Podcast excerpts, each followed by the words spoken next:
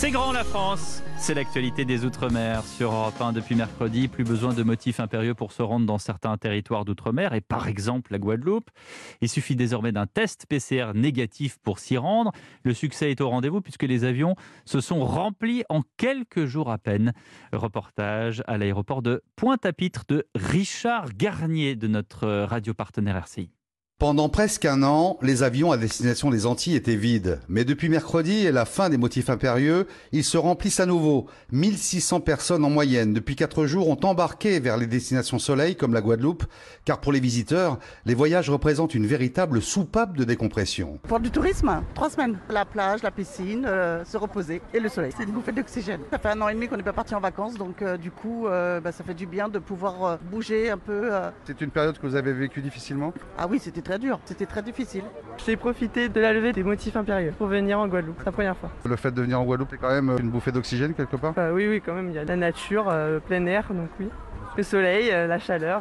Les Guadeloupéens d'origine, eux aussi, ont saisi cette aubaine pour rentrer au pays, quitte à s'octroyer de longs séjours sur place. On a la possibilité de venir, retrouver la famille et tout ça, on en profite. Plus besoin de papier, etc. Je suis étudiante en hexagone et bah, du coup là je suis venue profiter euh, de moi en Guadeloupe et voilà.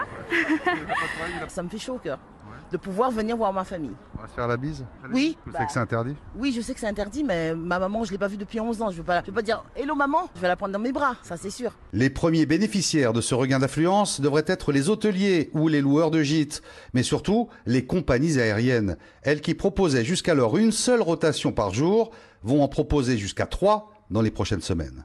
Richard Garnier, qu'on retrouve justement à Pointe-à-Pitre. Bonjour Richard. Bonjour Pierre. L'actualité chez vous, ce sont également les élections régionales qui surviennent dans un climat politique et judiciaire tendu, puisque en quelques jours seulement, ce sont tour à tour le président de la région, la présidente du département et le maire des Abîmes, une des plus importantes communes de l'île, qui ont été placés en garde à vue. Oui, la justice guadeloupéenne a choisi de se mettre à l'heure de la campagne électorale du double scrutin. C'est ainsi qu'Arichalus, président sortant du conseil régional, a enduré une garde à vue, étant notamment soupçonné de financement illégal d'une campagne électorale passée. Son homologue, présidente du conseil départemental, avait elle subi ce même type d'interrogatoire, soupçonné de prise illégale d'intérêt quant au recrutement de son adjointe à l'office de l'eau. Puis ce fut au tour d'Éric Jalton, le maire des Abîmes, d'être entendu pour les soupçons portant sur des financements liés à la campagne des élections municipales de 2014, une affaire dans laquelle le maire a déjà été entendu l'an dernier. Un non-lieu avait d'ailleurs été prononcé, mais c'était sans compter sur la ténacité de la partie civile qui a finalement fait appel. Merci Richard et bonne journée. Bon dimanche à vous.